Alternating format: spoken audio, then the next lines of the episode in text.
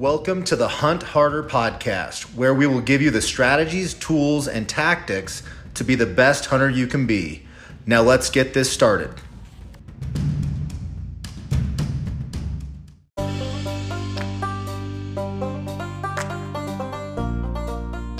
What's up, my fellow savages out there? So we're gonna we're gonna actually go right into the introduction here. Uh, I have a gentleman by the name of Max Layton. He is a, a good friend of my buddy Shane's that I've, I've had on a previous podcast already that is uh, that is published. And so Shane gave me a, a small list of, of, people I need to get on the podcast, and Max was uh, one of these guys. And um, so the this is actually the podcast you're about to hear is the first time I've actually spoke with Max. He's from Southern Colorado in a town called Pueblo and uh, not not I mean we're talking 30 miles from where I grew up actually east of where I grew up so I'm very familiar with the area. And uh, so Max has been hunting a, a, good portion of his life. He is a uh, he guides elk hunts but the guy's hunted uh, all over the map. He's a he's a big time turkey hunter. He has a mullet. That's right Max. He, you have a mullet. And uh, it was a great podcast. One of my one of the, my favorite ones I've done so far and uh, some good information, some really great stories. We talk about the the mental game. We talk about obviously the the training and preparation going into hunts, and uh, we'll definitely have Max on again. I hope you guys enjoy the episode. Max, how you doing? Good, Bubba. What's going on? Sorry, man. I got a seven week old baby. I guess a little fussy. Yeah, I know what that's like. I have two of them, so I got a strap. Not... I got a strap to me like an Indian squaw right now. Is he? Is actually on you right now? Oh yeah. That's that's awesome. Yeah. um, well, thanks for hopping on, man. I appreciate you taking the time. Sounds oh, like absolutely. you're. Uh, sounds like you're more than busy. Yeah, it's all right though. I always have time to talk about hunting. Yeah, man. That's yeah. That's well. That's one of the reasons I got you on. So Shane, um, I don't know if it was the last time I spoke with him or or what, but he he kind of gave me a list of people I needed to get on the podcast, and your name was on that list, and um, so I'm glad we are able to hop on here. So, um, so you're so I I, I kind of pulled up Facebook and Instagram, and so this is so uh, for our listeners, this is the first time that Max and I have actually talked, and um, you know, so it looks like you've obviously done a lot of hunting and um, you know, I'm looking at elk, I'm looking at turkeys, I'm looking at mountain lions and some nice mule deer and um, and things like that. So usually with the well, let me tell you kind of the the the main kind of theme of the podcast first before we get started. So um, a, a, buddy of mine, Mike Barnes, uh, who is uh, a strength conditioning coach, and he, um, me and him hooked up uh, uh probably about ten years ago, and um, recently we both have kind of saw a need for quality, uh, you know, I guess strength and conditioning information in the hunting space uh, because we kind of see it's it's pretty far behind as far as quality information. And you know, the things that we mostly see out there now are, uh, you know, you know, hunters that, are on television that talk about their own personal fitness programs, and but we don't see a, a whole lot um, of of professional strength and conditioning practitioners really talking about um, how to develop you know, fitness program for hunters, and I guess it it, it's kind of uh, it's unique in the in that um, you know hunting is very it's very broad. You know, so you have people that hunt out of blinds and uh, you know for for whatever game, and then you have people that really get after it and hunt for elk in the mountains and bighorn and mountain goat. And so there's a big big difference in i guess the physical demands and even mental demands of of uh, of any kind of hunt. So but uh, you know, that being said, we also want to focus on hunting as well. So this is gonna, it's kind of you know, I think we're probably going to evolve with the podcast as far as uh, what we learned from our our guests and even our listeners. But um, we we don't want to lose track of the the fact that this is a hunting podcast, and we'll 100% give uh, information on hunting strategies and and things specifically geared toward hunting stuff. So um, but what I like, what I like to do, what I'd like to do first with people is kind of just take us through your your hunting journey from maybe as as soon as you started hunting and uh, maybe where you're from and maybe kind of what what you're doing now with hunting and and that kind of stuff. So, okay, well, I was born in Pueblo, Colorado, and I started hunting with my grandpa in oh, I don't know about the first. And my grandpa's 91 years old. I still hunt with him today. He actually killed a cow last year. And I grew up hunting phew, just about anything from ducks and geese to elk. I was with him when he killed a bighorn sheep. And I've hunted a lot. The, my favorites are probably, well, as you said, deer, elk, and turkeys, as you can see on most of my social media platforms. But I started hunting turkeys when I was in college. Uh, I got a real good friend named Johnny Miller, and we started turkey hunting all over the United States Mississippi, Kansas, Arkansas. If there's turkeys there, we probably hunted it. Yeah. And you know, I'll, I'll stop you there. Let me, I didn't know that you knew Johnny. Um, oh, yeah. Johnny was one of my best friends.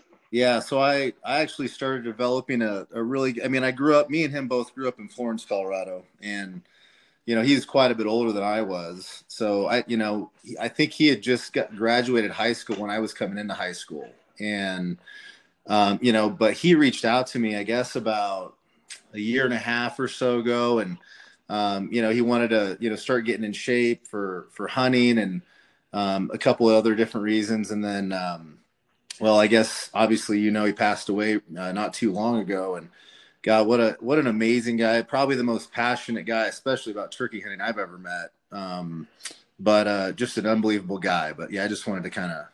Oh yeah, and man, I never even thought about shooting a turkey. I was like, this it's got to be like shooting a pillow.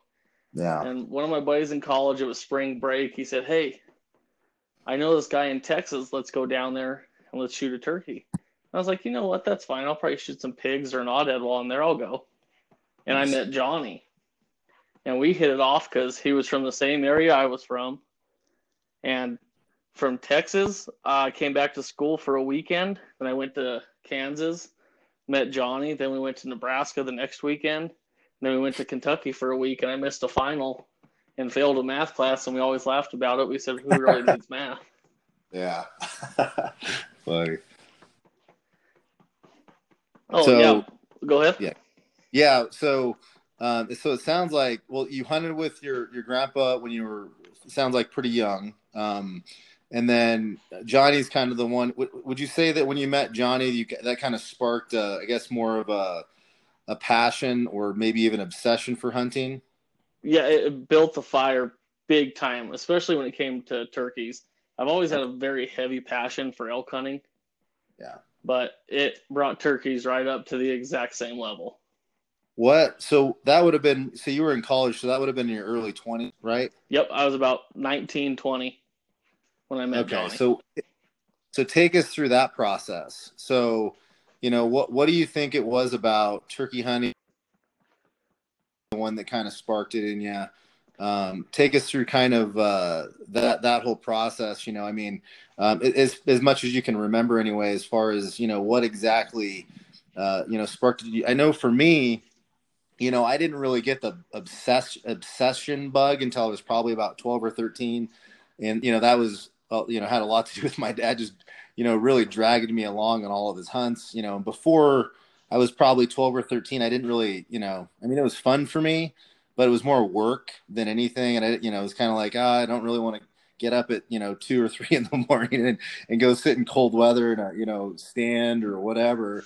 So it kind of sucked for me. And then I, I don't know what it was specifically, probably, um, you know, I think it maybe was a little bit of watching hunting videos and, um, you know, looking for sheds was always a big thing for us. And, um, you know, I think just I don't know what it is. I think it might. It's probably partly something that's just inside you that maybe just gets exposed um, at some point uh, because I, you know, my brother and sister didn't really get the bug like I did, even though they were kind of you know drug along with mm-hmm. me at the same time. But if you can remember kind of what it was that um, maybe you can help relate to people. Yeah, I mean, getting the bug. I can remember that turkey hunt vividly.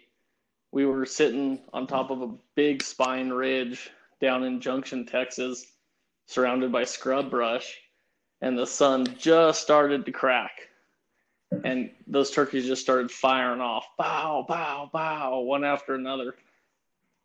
And I remember sitting there and I started to shake with adrenaline like I did when I was shooting a bull. Mhm. And I was like, "Oh man, this is this is something else." And then yeah, Johnny leaned over and said, "Do you hear that?" And you could hear, and I was like, "What is that sound?" He goes, "That's that turkey drumming." And you could hear that turkey vibrate, sound like a somebody with a cell phone twenty yards away on vibrate.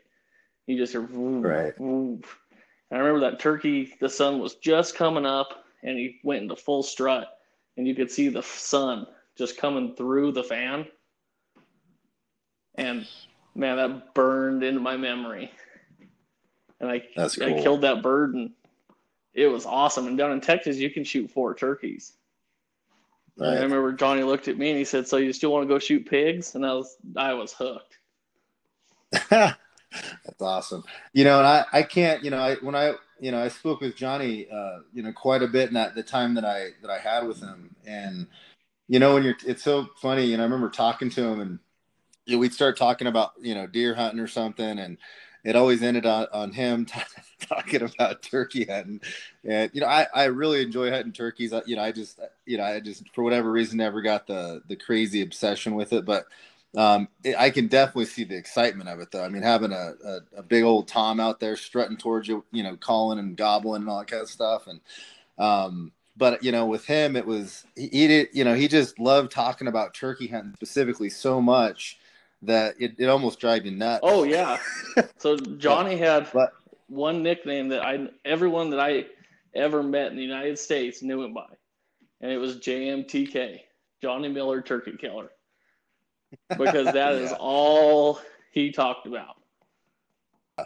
Yeah, And- it, it, it was just you know when people you know I, I don't know you've probably been around enough hunters at this point. Um, you know, there's certain people that kind of boast about you know they're they're, they're essentially bragging. I mean, in a lot of ways, uh, you know, unfortunately, and I I mean we probably both have gotten caught up in it. It becomes kind of a pissing contest at times. Mhm. But, you know, I think you can. I think that could be done in a funny, healthy way. Um, but I, you know, I, I think a lot of people are a lot of times are just trying to show off. But with Johnny, uh, you know, you could just tell he was just so passionate about it. You know, every time he talked, passion.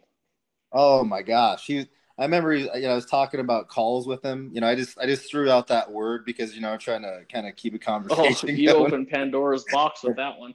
He, I'll tell you what, he started talking about all these different calls and you know the specifics. I mean, it's really it's kind of how I talk about um I guess fitness at the the biological level or whatever, but Mhm. he started going on about all these different calls. I'm like, dude, I, I've been hunting my whole life. I don't know what the heck you're talking about. Right Oh, now.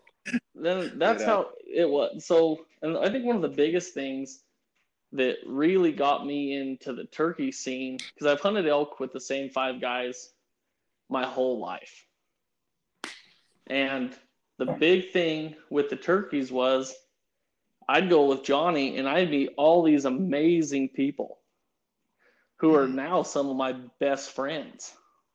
Right. And I mean, I have guys coming here the first week of April for her first opening weekend of turkey season from Missouri, Kansas, and Nebraska that I met Mhm. with Johnny. And Right. uh, the week after, we're just going to go hit state to state. Right. And so I think a big thing for me, more than killing an animal, is being out, you know, in God's country and everything like that. But definitely the camaraderie, like the friends you meet and the people you meet, are a big Yeah. thing for me. Right. Yeah, I think you know there usually there's usually a person that that's involved in that that that first spark or obsession with most people. You know, for me, I think it was probably obviously my dad. Mhm. Um, or you know, but then I I meet guys like you know Shane, and you know they have it they have it. Uh, you know, it's it's usually a similar story, but there's a, a different obsession. You know, a little there's a little bit different thing, and you're like, oh, that's kind of for me. I'm super curious person, you know, and I'm like, huh, I wonder what I wonder what he's doing. That why the reason he's so obsessed or why Mhm. he enjoys you know this so much. Um, it just happens to be that me and him really enjoy a lot of the same things. Oh, like Um, you guys in the sheds. All the shed, yeah. So that's a that's probably the biggest one. If but- I'm out turkey hunting and find sheds, I just leave them in Shane's driveway. yeah. I'm So Here you go, buddy. Yeah. I know. Well, I mean, even us, you know, we're at the point now. It's like, I mean, I like to. It's almost more about. I think it's a little bit different for for both of us and most people that do that. But you know, even just finding them, just for just that part of it, you know, I mean, not even necessarily, um, you know, being able to take them back or whatever. You know, some people obviously sell them and all that Mhm. kind of stuff. But you know, it's it's a great uh, a great way to scout. Even you know, we were talking last time we were out, uh, just hiking around and stuff. Like it's a it's a good way to see animals that you never like those bucks and, and bulls that just hang out in timber year round. Yeah, that you'll never find. you never find them until you know. And the only the only reason you know they're there is if you you know maybe find a shed or something, or maybe you got a trail cam up or something, obviously. But um, but yeah, usually somebody that's involved in that first spark. Uh, you know, and I think uh, you know all of us kind of have that person, and and then you know you start meeting new people, and they have a you know a little bit different angle on how they approach things, and I think that's why one of the big reasons I really love, I, I should say, obsessed with hunting and even fishing and the outdoors is, it, I, you know, I don't know. It's I think it's maybe something that's built a lot of us, um, and you know, I don't know. I don't know too many people that are as passionate about what they do, um, whether it's a hobby or you know even you know for me you know outfitting and um, you know it's, it's even part of my my career. hmm Um, you know, but there, yeah, there's there's nothing. I, I I haven't found anybody as passionate about um, hunting, whatever that looks like for most people, than you know than you know hunters uh, uh, and how they are passionate about hunting is just uh, it's next level stuff, man. Even people that do it, um, you know, if it's just a weekend warrior type person, I mean, They yeah, they go as hard as they physically can. yeah. I- so I I guide quite don't a know. few elk hunts every of- year, and you know I meet these guys Okay. from Pennsylvania, Ohio, stuff like that, and they Okay. train as much as they can out there, whether it be like an altitude mask with a backpack with sandbags in it, anything Right. to just try to get in shape. And yeah, the guys Yeah. building the model airplanes, okay. they're not doing that. Right, right. So, okay, so I guess we'll, you know, we'll take a turn and start talking about that. So, um, so, so you guide elk hunts. Um, Yes. Is it in Colorado somewhere? Or? Yep, uh, up in the Sangre de Cristo mountain range and in the wet mountains. Gotcha. Okay. So, you know, if you're doing that, then yeah, this will this will kind of tie right into what we're kind of what the theme is. So, um, so let's talk about what would you say, you know, the people that you guide, or even yourself, um, what would you say the limiting factor is in their success? Their mind, Okay. like people see these steep hills and I've I do it myself sometimes. I've gone up that hill 40 times before. and Right. it sucked every time. hmm But at the end of the day, you got to do it and the thing I always tell people is is it going to suck tomorrow? Is it going to suck from a year from now? But if you get Yeah. up there and kill that bull, you're going to remember that. You're not going to remember the terrible walk. You're Mhm. not going to remember any of that. What's you're going to remember is what you went through to achieve your goal. And Right. I think a big thing is mind over matter. And of course, physical fitness is a definite. Like I live, I don't know, 400 yards from Shane, okay. and I see Shane running up and down the street, and I put on my Kifaru bag with two plates in it, and I'll walk four and a half miles. Right. And I do it three times a week, even when it's not hunting season. Mm-hmm. Because I guess we're just always training for the next 365 days from the time you pull a trigger. So what? Okay, that's no, that's really great information. So, so that so I said, you know, limiting factor, and you know, it's funny. Shane said the same thing, and even my dad really said the same thing, um, and a couple other people that I've I've had on so far. Um, they, they kind of we always come back to, you know, your your mind is really kind of the limiting factor in a lot of these hunts, and I would 100% agree. What what about from a physical standpoint? Physical standpoint, oh, I would say like longevity of how far you can go. Okay, Like to be physically toned enough, so like endurance then, yeah, to push the extra half mile. right? And man, back and legs is pretty much everything I try to work on. So, you know, you even mentioned, you know, looking, you know, you you said, you know, looking up at that hill and knowing that, you know, to give yourself the best opportunity to get a shot off on something, um, you know, it's something you just have to do, you know, and mm-hmm. I, I, me, and it's probably easier for me. I, I work things out in my mind now where, you know, what's the worst case? I get some exercise, you know, like, yeah, exactly. I, I, I get in better shape, even though I might get to the top of this hill or this mountain and you know things don't really you know come together as far as the actual hunt well well you know what i just got better i got you know fitter or whatever you know so um, and that goes for anything you know it's like if you're out there um, and you you can find all these other things like you're out with your good friends you're out with an awesome guy you know it's it's all these there's all these other reasons you know besides obviously we all want to you know take a nice animal and you know there's a lot of things that you know you can say like look i mean i you know regardless of whether I, am successful on this particular stock or this particular hunt, you know, what are some of the positive things? Because I don't know any other ath, or I guess you want, if you want to call uh, hunters athletes, but I don't, I don't know um, any other sport where if, when you're not successful or, you know, even let's say you, you get an opportunity and a shot off on the biggest bull or the biggest buck of your life and you miss. I don't know a, I mean, I mean, obviously there are worse feelings out there, um, but it, there's not a whole lot of things that are more disappointing than, uh, than, you know getting a shot off, especially getting a shot off on something and, and missing it. You oh, know, so yeah, failing yourself. Last year, I missed a 370 bull. There you go. And with my rifle, which I don't miss with a rifle hardly ever. And right. I still I wake up in the morning and I replay that shot in my mind all the time. Yeah. So what? So okay. So let's talk about that. So uh, we'll talk about the specific hunt that you just mentioned, and then talk about. Uh, I guess go through that first, and I'll have some questions after that. Okay.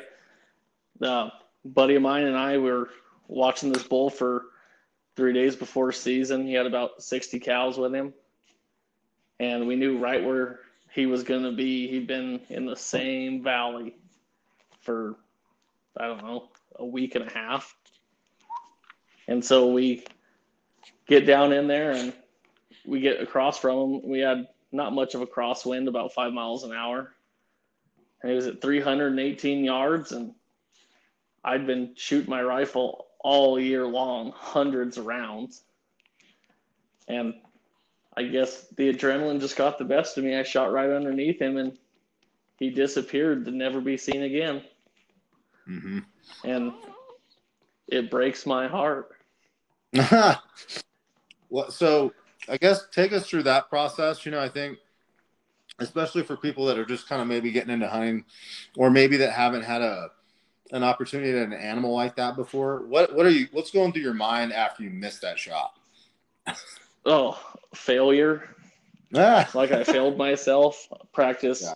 you know, year round and train for this and have all the best equipment. You save your money to buy the best things. And I burned all my vacation time, not with my family, but with my buddy to hunt an elk. And I waited six years for this tag. And it's just a lot of mind games, but like you were saying, we sat on that hillside in the sunshine, and there were other bulls bugling, and you know, it still haunts me, but I still had a great time. Yeah. I ended so, up killing a five by five the last night of the season. Got meat put in the freezer. But so you're you were still successful. Oh yeah, and I mean it was like down to the wire. But and what? this shot bull, I shot at 480 yeah. yards. Nice. So what? So after you missed that big bowl, and you know, I guess you know, looking back, you know, preparation as far as you know, everything, you know. So, sorry, I think I lost you there for a second. You there? You you were cutting out there for a second. Okay, so as far as you know you, you miss a, uh, an opportunity to a really nice animal like that. Um, and we both know that, you know, most people know that preparation, as far as your success goes, is is is is everything, right? So, what you know, as far as missing that bowl, you know, you said your nerves got the best to you, uh, best of you. So, mm-hmm. what kind what kinds of things did you learn from that? Maybe that you're going to you know uh, work on until you get that next opportunity. That might be this upcoming year. Um, as far as working on that that kind of thing, being able to calm down and, and those kinds of things. And that's exactly it. Being able to, you know, sit down, calm down. The bull had no idea we were there. The cows had no idea. Mm-hmm. And man, he came into this window. I mean, he was getting ready to walk into a meadow that was a mile long. Right. And I had plenty of time for a different shot. And I got a, it was an opening. He had his head over his back and he was slightly quartered and I, I rushed the shot. Yeah. And patience would have definitely paid off in that deal. Yeah. I, I should have sat down, caught my breath, and really focused in. And I just rushed it. And I think that was my biggest fault by far. Mm-hmm. Was really rushing that shot. So, it, you know, that's something that I think, you know, if you've been hunting for any length of time, especially if you've guided, um, a number of hunts that you know you you know you can see it in other people when you're guiding them and um, you know for me I, I you know i'm i think probably most of us were as hard on ourselves or we're harder on ourselves than anybody else is on us and you know those those particular experiences for me personally have really been the what what drives me so the failure is really what drives me to prepare better the next time. And I don't know if I can't remember if I was telling Shane this story on our podcast. Um, I may have, but I literally, I think I was 13 and I was, I was sitting in a tree stand and I had a, I had a decoy up and, you know, put a bunch of scent out, obviously for, it was you know, right smack dab in the middle of the, the rut. And I had a whitetail, a nice eight point whitetail come up and I was in a ladder stand. And the, the whitetail got so close and we we'd put doe and heat scent out right literally right below the stand. Deer's body literally brushed up against the stand. That's how close it was. Um, so probably i don't know 12 yards away and i so i drew my bow back and i, I remember now I, I didn't anchor my fingers on my cheek i was i was so um, nervous i was so sh- i was shaking so bad that I I think I, I, would say my my anchor point was probably three inches away from my face. So so if you know that, what what's going to happen to the arrows? It's going to go directly left. But I also anchored it low, so I shot probably five feet over this thing, over the head of it, at about twelve yards. Okay, so and this thing, so this thing was rutting so hard that it, it it actually looked at me. It, it turned its head literally straight up and looked at me in the face. Okay, and this is a whitetail. This you know the whitetail don't do this. so yeah, the weariest animal in North yeah, America. so it runs out to 30 yards. I get another shot off and I miss again by another whoever I don't know three or four feet. you know, so I and the, and, I, and I, at that point, obviously it ran off, and I am so disgusted at myself I'm throwing stuff out of the I'm throwing stuff out of the tree stand. Um, I, I, threw my quiver out, you know, and I'm like, I'm never bow hunting for the rest of my life, you know. And I just remember thinking, um, this is this is ridiculous. I practiced so much, and I was 13, obviously, but you know, I, mm-hmm. I didn't know mm-hmm. what hard work and practice was at the time. But I, I do remember, uh, you know, my dad talking to me, obviously, and saying, "Look, you, you know, you just gotta." he he he I think he probably knew I wasn't, you know, I wasn't going to probably get anything because I there's a certain mindset that goes with that kind of stuff. And and sometimes oh, yeah. you get lucky obviously even if you're rattling and you know your your anchor points off or whatever, but you know, for me that was a really a really big lesson. I was the one of the earliest hunting lessons I learned was look, I got to figure out how to calm my nerves. I got to figure out how to, you know, be able to um you know, calm myself down and get a shot off. And I, I remember thinking like, th- this is, it is a big deal, but you know, I, I, you know, in my own mind, I think I was making it too big of a deal in my own mind, but um, really the, the best way to be able to do that is just surely to practice, you know, practice in uh, a number of different environments. Another thing is just hunt, you know, put yourself in that situation as much as you possibly can um, so you can kind of learn how to calm yourself down. So, oh yeah, like if I'm not guiding, and I don't have a tag during right. a specific season, I will yeah. go out in the woods. And usually, because I, I, like to rifle hunt, I do archery hunt, uh, yeah. especially mule deer, but elk I like to rifle hunt. And I have an old stock with an old scope on it. There's no barrel, no anything. Uh-huh. It's for a spotting scope. And I'll go out and I'll mm-hmm. get in the elk and I'll focus myself and I'll yeah. learn what they're going to do. I know they're going to feed into the wind. I know they're going to check this. I know this cow's going to be looking mm-hmm. all the time, and just try to get myself yeah. in those situations. Yeah.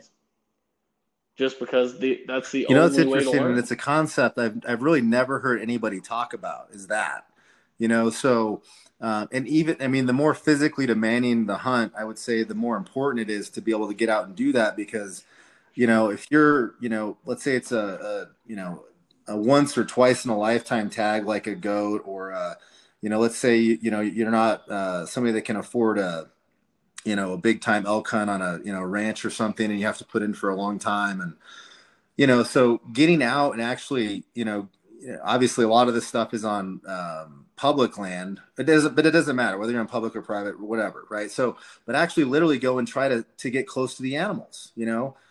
You're not you're not necessarily mm-hmm. hunting as with a weapon but you know try to stalk up on something you know? It's like you know bring a camera. Maybe you're maybe you know maybe that's something you do but you know try to get close and see kind of what the animals are doing you know? What you know um you know i had my dad yeah work on your technique see what works because if you blow the elk right, out right. what's a big deal?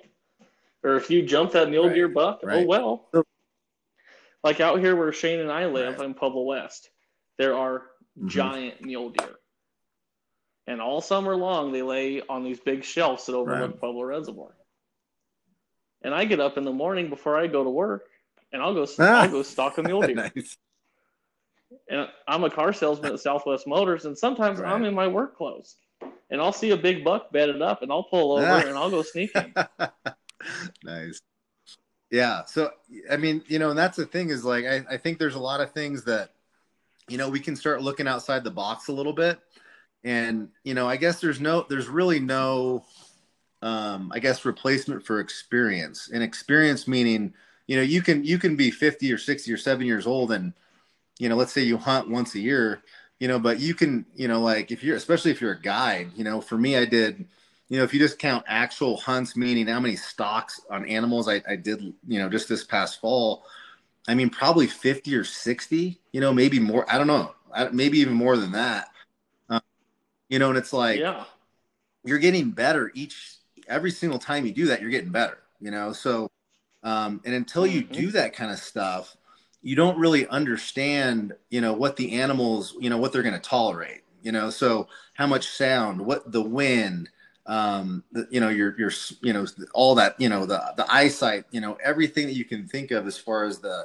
their senses going. And actually every animal is different. Every terrain's different, you know, but especially you know the mm-hmm. area that you're going to be hunting in going out and learning where the animals are you know so if you're not seeing them well go see if there's you know droppings go see if there's fresh tracks go you know another thing is after snows it's i love it when it snows because i can go out and see you know any any track i see is a fresh track so it's like um, I know where I know at least know where the animals are right now. They may obviously may not be there, you know, during the hunting season, but but getting out and just getting um, in tune with the area, getting in tune with the animal, and just you know, again, in, at the same time, you're getting you probably are in an area that you're having to walk maybe up some hills or mountains, and you're getting in shape, and um, really no substitute mm-hmm. for just getting out and getting more experienced, you know. So, yeah, on that fitness aspect you were just talking about, like getting out in the woods and everything. Even for some guys, that let's say they live in Michigan and they can't right. get out in the mountains. I drive my wife crazy. My wife is a sweetheart, and every night I go in the basement. I turn my treadmill on the highest setting, and I turn on elk hunting on mm-hmm. YouTube on my TV. And when they walk, I walk. Well, it, okay, yeah. So we what we can do, we can get into a little specific stuff here. Um, I haven't really got into some with a previous guest, but so there's a there's a thing in in strength and conditioning called specificity. So Meaning, so with let's we, we take an athlete, let's say it's a baseball player, and you know, as a strength and conditioning coach, the first things I'm looking at are all right, what are the demands of the sport? And then what are the movements of the sport? And then within those demands, what are the metabolic demands? Meaning, is it is it endurance or is it uh, uh are you are we an anaerobic meaning more sprinting type things, intense you know interval type things? Um, you know, and then movements. What what are the movements that we're doing, right? So in, in baseball, you're going to be sprinting basically a lot, um, but a lot of rest periods in yes. between each sprint. You know, there's uh, and, you know, you're throwing as hard as you can typically, not maybe not 100% all the time, and then you're swinging a bat nearly 100%. So so the programming is really going to be built around those demands, right? So so now what mm-hmm. what is baseball not? It's really not a sport where you're you're at a, a medium intensity, like let's say a um, you know like a, a marathon runner. I guess that would be a little bit even low, like more low intensity. But basically, what you want to do is look at the demands of the sport. So let's take an elk hunt, um, for example, a western elk hunt, where you know so the demands are well, you're going to be hiking a lot, so um, so really endurance is going to be the biggest thing. Now, a lot of a lot of uh, uh, elk hunters they do a lot of running. Well, that's great, you know, especially if you're crunched mm-hmm. for time. Um, that makes a lot more sense, but it, it's not really in line with the demands, right? So if you want to get yeah, it's not really in line with right. So if you want to get you know in line as, as much as you can, it's more just walking and hiking, right? So, um, you know, and and typically you have some kind of a pack on, right? So, so walking mm-hmm. uphill um, with some kind of load on your back is going to be specificity, you know, and then the movements and or even the muscles that you're engaging are going to be your quadriceps, your your glutes, and your hamstrings and your lower back a lot, right? So, um, so those are just some really simple things to look at. Another thing with uh, with low intensity or, or, or walking, so you're actually burning, depending on the incline, you're burning as many calories walking uphill at a certain incline with a load on your back than you are running on flat ground. You know, amount of time. Mm-hmm. So another nice benefit to walking is low impact. You know, so you're saving your joints.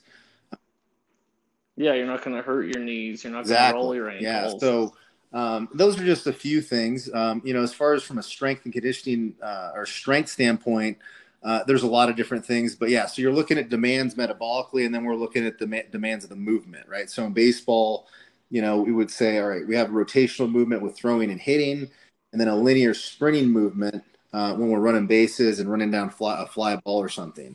And there's also, there's also an agility mm-hmm. component in, in baseball where you're going side to side as like an infielder or something like that. So, um, but basically, you know, what we're trying to do is is look at a hunt. Now, let's let's say you're, uh, you know, I've done a lot of guiding in eastern Colorado, you know, so and it's funny because a lot of people that we take out don't think that you know that they have to be in great shape. Well, Oof, well, the thing is, like, come there. to find out, like crawling on your hands and knees for 200 yards, it, you know, that's mm-hmm. pretty physically demanding for most people, you know. So, um, and that not only that, there's the mental part where, hey, I'm gonna have to crawl. I, have been, I'm still digging out cactus from you know September, you know, in October. Um, oh, you yeah. know, because I'm crawling on my hands and knees all the time. But but as far as the movements go, you know, you're, you're going to find yourself in different different uh, positions, like on an eastern plains hunt, as opposed to uh, a mountain hunt. You know, so uh, so mm-hmm. yeah, so looking at the movements and the met- metabolic demands um, are going to be super important. Another thing with even being in shape in general, you know, so if you have a, a lower resting heart rate, which is a, a byproduct of you know, especially an endurance an endurance program is that's going to allow you to hold the gun more steady when you're when you're stressed out or when you're anxious before you take a shot. So there there are a number of oh, yeah. uh, I you know people out there that you know a lot of people even people that have taken a lot of uh, nice animals they talk about you know you don't have to be in great shape to to to be able to you know kill something nice and that that that's true. I mean you don't have to be in great yeah, sometimes you sometimes get lucky. you get lucky. But I guess the point that that I will make to that is the, the, the being a good hunter is the most important part. You know, so so being able to be skilled as a hunter because you can take the the CrossFit champion of the you know, whatever um, CrossFit games last year. And if they've never hunted before, it's not going to really make much of a difference. You know, um, they're probably not going to be successful. You know, especially on a harder hunt. So the skills mm-hmm. of any sport are always going to trump the the physical co- uh, component of it. But you know, but if you if you have the the skills and along the same way you're um, you're you're taking care of the physical demands and looking at it holistically, uh, it's it's only going to make you a, a, better hunter. And sometimes I use the example of uh, you know like Barry Bonds, you know when he started using performance enhancing uh, performance enhancing drugs, is you know the the he was already a great baseball player, and now he got he gets a little bit of help from some uh, you know pharmaceuticals. Now the ball that's flying that used to fly to the warning track that he missed now is flying you know 50 feet over the fence, and you know and that's mm-hmm. the thing. That's maybe a weird kind of example of that, but um, but that's the same way we want to look at hunting because hunting is so far behind when it comes to uh, strength and conditioning information that um, you know I think it's it's really valuable to to have people look at. You know, another thing is you know I was even you know Shane uh, he talked about how he he fell uh, fell a couple years ago and jacked himself up a little bit. You know, and especially if you're, mm-hmm. if you're in the mountains and you're hunting elk and sheep and goats and you know this kind of stuff, you're you're going across loose rock a lot. You're going you're going to find yourself in situations that are pretty sketchy and you're going to fall. I mean, like you as a guide, I mean, you're you're falling quite a bit, you know. Is your oh yeah, I fell a few years ago and tore a hip flexor. You know, so, yeah. and it's still bothering so, me. So that's another days. thing that uh, I don't know that people are really talking a whole lot about is durability. You know, so there there are ways to to build yourself, especially your joints, stronger and become more mobile and stable in your joints and all this all the stuff that that um, that I'm, we're going to be talking a lot more about is the same exact things that we do with our athletes, professional athletes, our, our regular clients, even that, that, that come in and just want to get in better shape.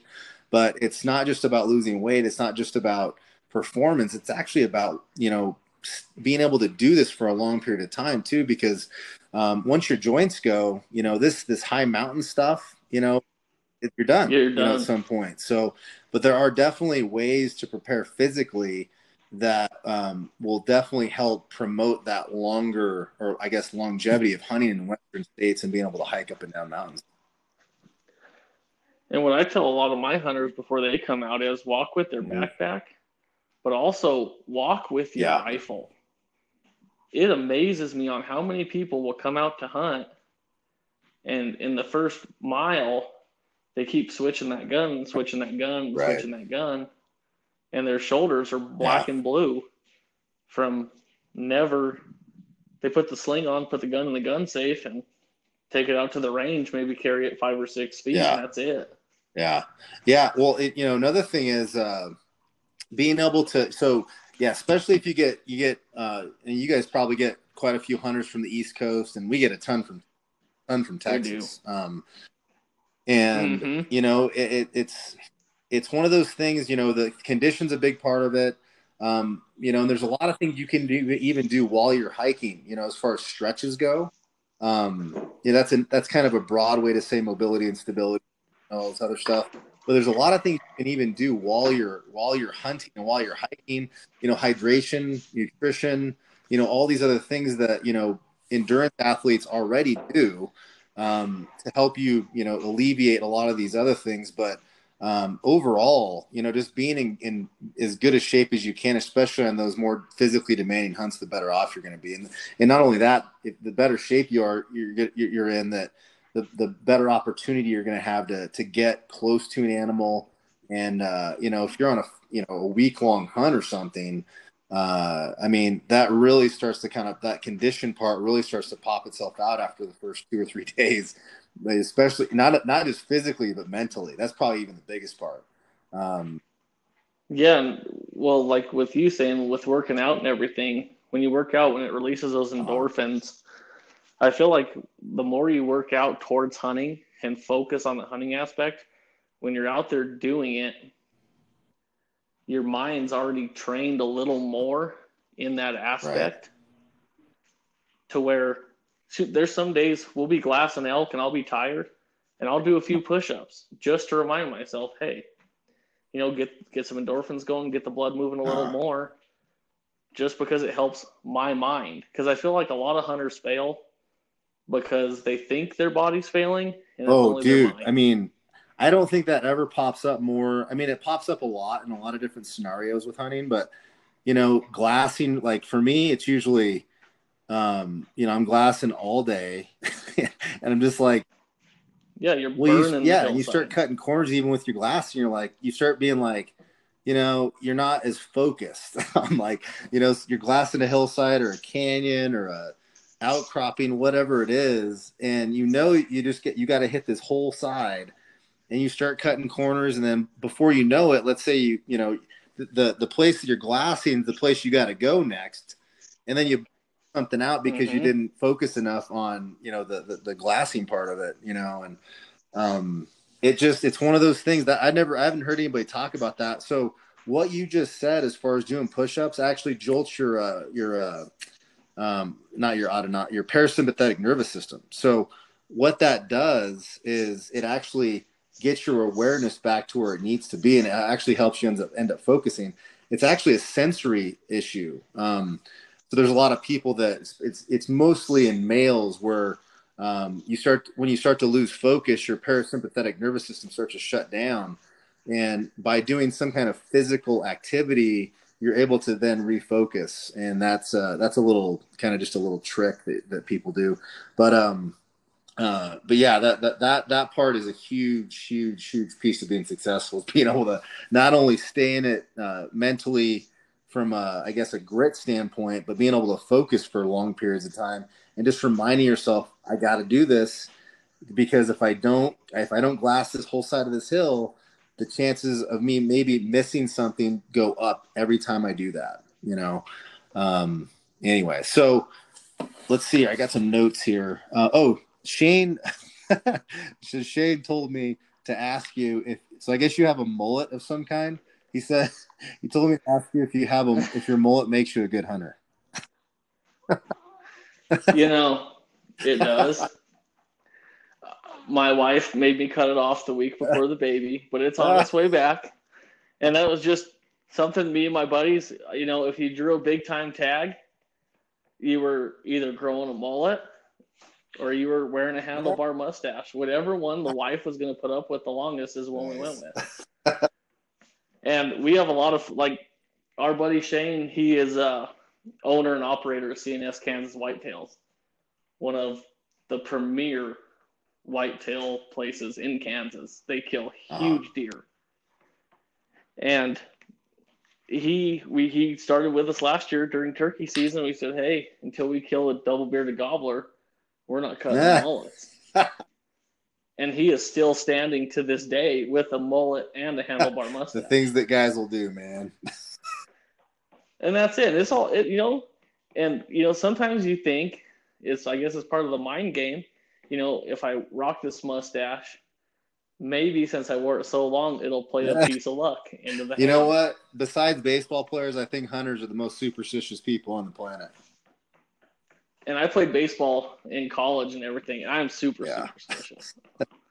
yeah, big time. So, dirty socks, dirty underwear, same hat for years. Yeah, it's there's some funny ones. Oh, I have a lucky pair of underwear in my elk bag. If it ever's going bad, I'll go change. yep.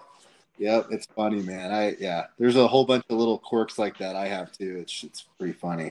Um, so I, I what I, I like to ask every guest, you know, take us through uh, you, you know if you can remember your most physically and or mentally demanding hunt that you've ever been on. I uh, went on an archery elk hunt with three of my best friends from missouri. And those guys trained hard and we went into this place to get into this big flat top. It's a mile and a half and you gain i think it's right around 2,800 vertical feet in Ooh. a mile and a half. It's straight up switchbacks, misery. Mm-hmm. And once you get up there, it kind of shelves, and then you go up again, and then up again, and then up again. And we killed a bull about four and a half miles back. And that was the most physically demanding hunt I've ever been on. They had a huge windstorm to where the timber was falling like matchsticks. Wow. And of course, you know, if a bull's gonna die, they don't ever die in an easy spot. Mm-hmm. And I mean, we're moving out of there at two o'clock in the morning with headlights on, uh, headlamps on, and you pick up one foot, and then as soon as you, I could, I'm not real tall, so as soon as I go to set my other foot down, I'd be hitting my groin on every single piece mm-hmm. of timber. And then we go out of there, it's so steep getting back up. You go, it would feel like you took one step forward and slid two steps back. In the so rock. take, could you take us through that kind of the beginning and, you know, uh, was it a, you know, t- take us through like, was it an archery? Was it a, a rifle hunt? Yeah, it was a uh, archery hunt.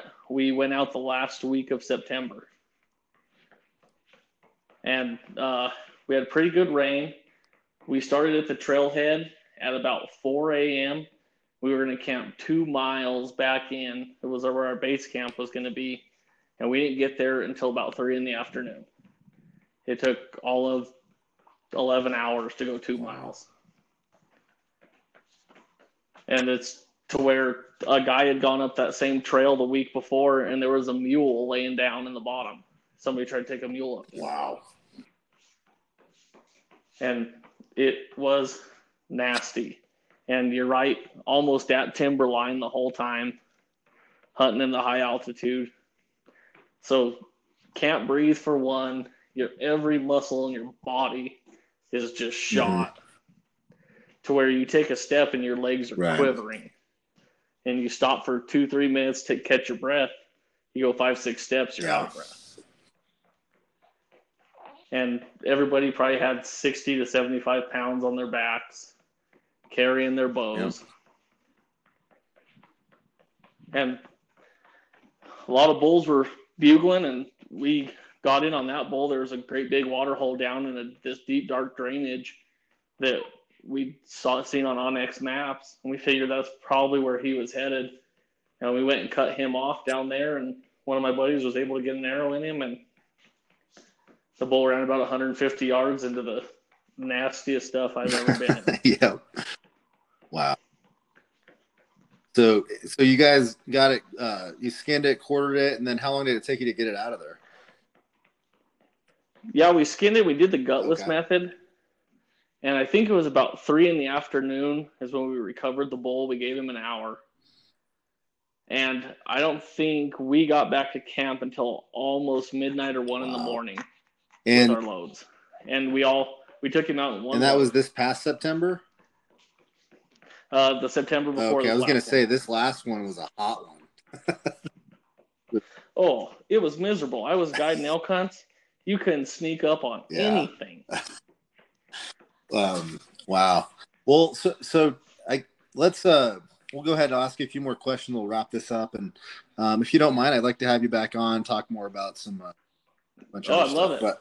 But um, what I, I guess what do you think um for you personally has really helped you become the best or good a hunter as you become now? And what and also what do you think um you're lacking that, that maybe you already know that or maybe you're already working on some things. And I guess I'll tell you kind of, uh, I'll give you an example for me. I think um, the, the, the, the, I guess the number one thing that that's made me um, the hunter I am today is just the sheer experience, you know, and um, I guess Shane and a couple other friends, you know, I, for about, I had a period of about eight years there between 2000, I don't know, 12 and maybe a couple years ago. Um, I really just focused on work. I was running gyms and uh, had a lot of stuff going on with family, and um, it wasn't really a focus. And really, what I did was I, you know, I, uh, you know, I guided, you know, hunts. My my hunting was mostly just guiding. Um, I didn't do a lot of stuff, um, a lot of hunts on my own, and the hunts that I did on my own were were as quick as I could possibly get them done because I, I needed to get back to work. and you know, and then I kind of, you know, started hanging out with Shane a little bit more and some other friends uh, back here in Southern Colorado, and it kind of, it's kind of reignited me um, to, uh, I guess, reignited my passion for hunting again, which is another reason I'm, you know, doing this podcast. And, um, but looking back, I would say probably the passion has really fueled everything. You know, it's fueled me wanting to get better as a, not just a hunter, but as a guide. And, you know, the better I can be at guiding, uh, you know, the, the experience for our customers uh, becomes that much more uh, fulfilling and rewarding. And, you know, but I think the passion is really what drives me to, to want to get, a, to be a better shooter, to be a better, um, person, you know, hunter in general that, you know, I'm much better at stalking on animals than I was even two or three years ago now, you know. Um, mm-hmm. And then uh, I think the things that I'm lacking, um, I do need a, you know, I was even talking to Shane about this, uh, you know, elk hunting. You know, I haven't done a whole bunch, a ton of elk hunting. Um, and I've got a lot of points saved up.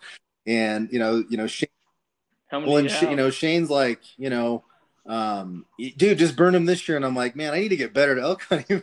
I need to get better at elk hunting before I, you know, I think I want to burn all these points. Um, and you know, cause mm-hmm. I, I'm like, I don't want to, I don't want to, I want to be a lot more confident in my elk hunting skills than, than I am right now. And, you know, if it's pretty much any other species, uh, especially in Colorado, I would feel comfortable doing that right now. But elk hunting just one of those things I, I just haven't put enough time in, especially, you know, burning, you know, 26 points or whatever it is I have now. But, um, but yeah, so take us through, I, I, guess what, what's really kind of the main things that have made you a better hunter or the hunter you are today and the things that you feel like, uh, you can, you can work on more. I feel like what's made me the hunter that I am today is personal experience for one, but I think the ma- major one for me is I pick up as much as I can from other wow. people because people have different tricks and different tactics than I would ever do. Like Shane, for example, uh, he takes his shoes off sometimes when he stalks yeah. deer. I have a pair of deer hide moccasins because I can't stand cactus on my feet. Yeah. And you know, I never I'd seen it before, but I never really knew anyone who did it, and I didn't know if it was just kind of yeah. a gimmick. And I I learned a lot from other people, like the uh, some of my friends, the Schultzes, the own Sangre de Cristo Outfitters. Those guys have been killing big bulls for 40 mm-hmm. years. And anytime those guys sit down to talk, I just shut up yeah. and listen. And I feel like the, one of the main aspects that I can improve on myself would definitely be the mind over matter still for me. Sometimes I can get in my head awful yeah. bad and think that the wind's wrong or look at the terrain and look at how it is topographically and try to shortcut something instead of going the way I know I yeah. should go. And when I guide, I don't I don't do that. I go the way I know I should go, but when I'm hunting for myself, I'll try to shortcut it like you said so I can get done. I can get home to my little girl and I get home to my right. wife. And so I think the hurry up to slow down is the aspect. I you know, it's interesting you brought that up. And I think the, the one thing I've learned, you know, I'm 30, I think I'm 37 now. Shane asked me the other day, how old are you? I'm like, I, I literally had to sit and think. I'm not, I'm not kidding. I'm like, I can't even remember my 37 or 38. um, I guess that means I'm getting older, but, um, it you know the thing I've learned, I, I really learned it this last year. You know, guiding guiding the bow hunters and uh, you know just being patience. I think patience is probably the the biggest thing I've learned over the years. Meaning uh, patience, like or, like every kind of patience you can think of. So the patience uh, when you have a uh, you're, you're stalking up on an animal and maybe it's bedded down and it's not really in a great position, but you maybe can you think you can get a shot off, and you know maybe it's just the neck exposed and all you know all this different stuff. And um, I, I know now I'm like just wait until the dang thing stands up. You know, it's like there's a, there are a few mm-hmm. circumstances where that that may not be the best call, but if you're you're always shying on the patient side unless it's obviously last day right before dark you know those kinds of things. And and you know maybe you, you decide you want to take a chance on something but um, the last obviously the last thing you want to do is wound something. But uh but yeah you know patience in that respect but just you know just being patient overall you know I, it, you know, I'm, I, you know, early on when I was guiding, I wasn't patient. I was not nearly as patient as I am now with hunters. Uh, mm-hmm. you know, I had a, an antelope hunter this year that, you know, he, uh, you know, most of our hunters were pretty, um, I guess, persistent on, you know, letting them know, you know, make sure your, your gun sighted in. And, you know, I'm sure you guys are the same way. Um, make sure you're mm-hmm. prepared, mm-hmm. you know, and I've got a checklist. I even give these guys uh, workout programming, you know, this is what you can expect. These are the shooting positions you can expect to, uh, to be in, you know, so make, make sure you're practicing these shots and these yardages and all this stuff. And, you know, it's, it's even at that, you know, we still have people that come out and, you know, I had a particular uh, hunter this past year that uh, he said, yeah, been, been practicing. Hey, you there? Yep. Sorry. I don't know what happened there. Oh, you're good. I'm actually, I'm at a, uh, I'm up in Wheat Ridge right now. I'm in an area where I don't get a whole lot of great service here. So, okay. Where, where did I lose you at? Oh, did I talk about an antelope hunt? Yes. Yes. Okay. We were right where you were talking about positions you send to shooters. Okay, so um, anyway, I was kind of wrapping all this up into patience, and um, so you know, being patient, obviously uh, waiting for an animal to get up, maybe that's bedded, um, you know, but there's also the patience. Maybe you are as a, as a guide, or um, maybe you're taking somebody else out, but um, but you know, hunter, this particular one of the hunters I had this last year that missed this antelope, the same antelope. I, I think 20 plus times, some somewhere in that area. That makes and, for a long day. And he, so we, it was probably late morning, and then uh, he ended up. It was the third or fourth shot. He hit it kind of in the stomach area, and uh, did so. You know, we I, I saw where it, it it ran about a quarter of a mile and just bedded down, and you know, I we sat there for a couple hours, and I'm just like, you know, I I really think that I don't know if he's gonna. I don't know that he's gonna die. You know, and so he was in kind of a spot that I felt like we could get close enough. And anyway, we got to about 80 yards, and he blew the shot again. so this thing, we end up we end up having to chase this thing. I think it was almost seven miles around this pro- property that we we have leased out there, and in, in that whole period, um, you know, I think I, I counted at least, you know, just under 20 different uh, shots. And that's with two different rifles because at one point he said that, yeah, I think the gun's off and, you know, got another one and it, you're still missing it. And then finally, uh, you know, right before dark, we literally ran this thing to, to exhaustion. It finally just bedded down and, uh, you know, basically let us come up to about 15 yards and, and finish the job. But, um, you know, so that that was a different kind of a test of patience, but um, you know, it's, it's just one of those circumstances where you have to use your judgment, whether you're the hunter or the the guide. And uh, you know, I think when you you mentioned yourself, it's like you know when you're by yourself, it's different than when you're guiding. And I think I don't know what that changes, but I I, I kind of I can kind of relate to that. And um, a lot of times, I think for me, I can relate in that. Oh, I gotta, I just gotta get this, so I, I gotta get this done so I can get home. Mm-hmm. Um, and I think what's helped me is, you know, back when I played baseball, you know, I crossed those line. I crossed that line in the diamond. You know, I wasn't, I was, I wasn't thinking about anything else. You know, and um, you know, I've, I've allocated this time, uh, you know, to what I'm trying to achieve right now, and that's a, it's a hard thing to do. It really is, and um, but being patient, um, along with, you know, I guess you could call it compartmentalizing, um, which is a skill in itself, but being able to to say, look, I'm this is what I'm this is my job right now, and it's almost like a it's it's a better excuse when you're actually get you're you're doing a job. You know, it's like you know I'm, I'm actually out here guiding. I'm doing this for a living, so it's a lot better excuse, obviously, than it is when you're you're doing something for yourself. And mm-hmm. Um, yeah, like know, I always hard. feel because our elk hunts they're expensive. They're thirteen thousand five hundred. Right, right. And I always just kind of put myself in their shoes and I know what I would expect if I was paying thirteen thousand five hundred. Right. And so, and I think maybe when I go, I wouldn't say it's more relaxing, but I just kind of go at a little slower pace for myself. Right.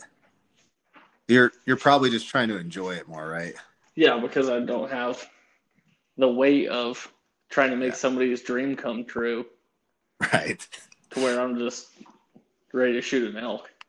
Right. Yeah. No, I can I can relate to that 100. percent Um, But anyway, man. Um, anything else you want to add before we get off here? No, I really appreciate you having me on, Bubba. Thank you very much.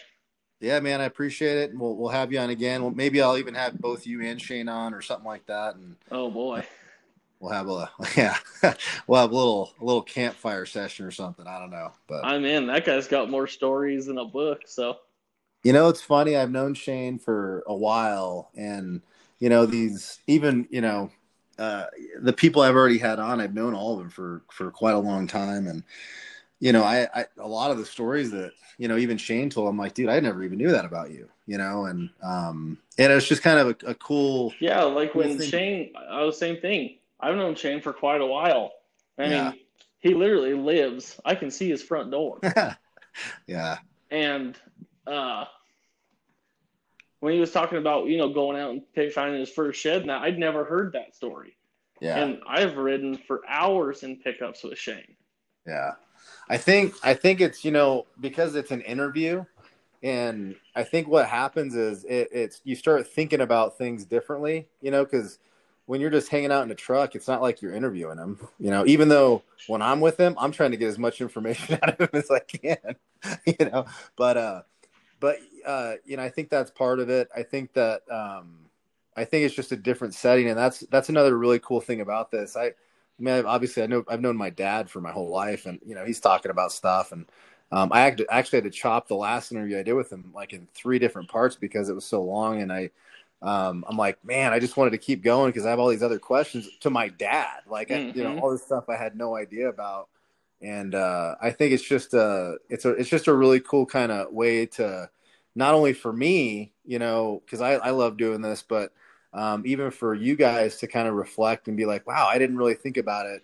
Um, like you said, you know, you learn, you, you, know, you learn from other people. Well, we all do, and mm-hmm. think, and I think to get better at as a hunter, um, I think to get better in any way, even as a person, you know, it's you know, you want to you want to put yourself around other like-minded people, and you know, I, I think this is just a really cool vehicle to to kind of just get some some people thinking a little bit differently about things and maybe helping people understand like hey this maybe you know maybe you haven't thought about you know uh, certain things that can make you a little bit better hunter and um, i know for me i you know i got caught up in the trophy hunting stuff for a while and um, you know that was kind of an end all be all type thing and now mm-hmm. it's kind of now don't get me wrong i love you know taking really nice animals and uh but it isn't it isn't everything you know it's kind of a it's it's it's actually becoming a smaller and smaller uh reason for me and like you said being with friends and just enjoying the overall experience is is definitely something that I can say is a much more valuable thing for me than it ever has been. So yeah, on um, on my tags, I always say I'm a trophy hunter till the second sunset.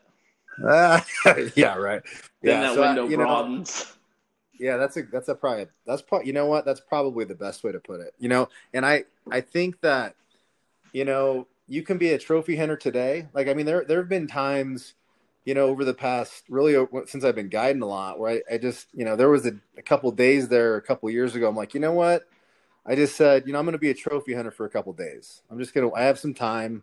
I'm going to wait for you know nice. Uh, it was a nice antelope at the time, and uh, you know I end up killing the I ended up killing the biggest antelope of my life, you know, just because I decided, you know, I waited for a few more days. I, I passed up on probably a dozen different antelope. And, um, you know, so I think you can be a trophy hunter at times. And maybe it's times you don't have really the, maybe you don't have the time to, to put, a, you know, all that time in. Mm-hmm. Um, so I, I, I think that, you know, I think that, you know, people don't really think about it like that enough. But anyway, uh, but I'll let you go, man. Um, I appreciate you getting on, and we'll have you on again. And uh, uh, yeah, really appreciate your time, man. Anytime, man. Thank you very much.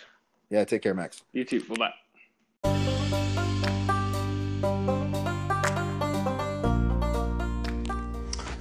Hope you guys enjoyed the episode. Um, if you guys want to check out, we have an Instagram page. It's hunt underscore harder.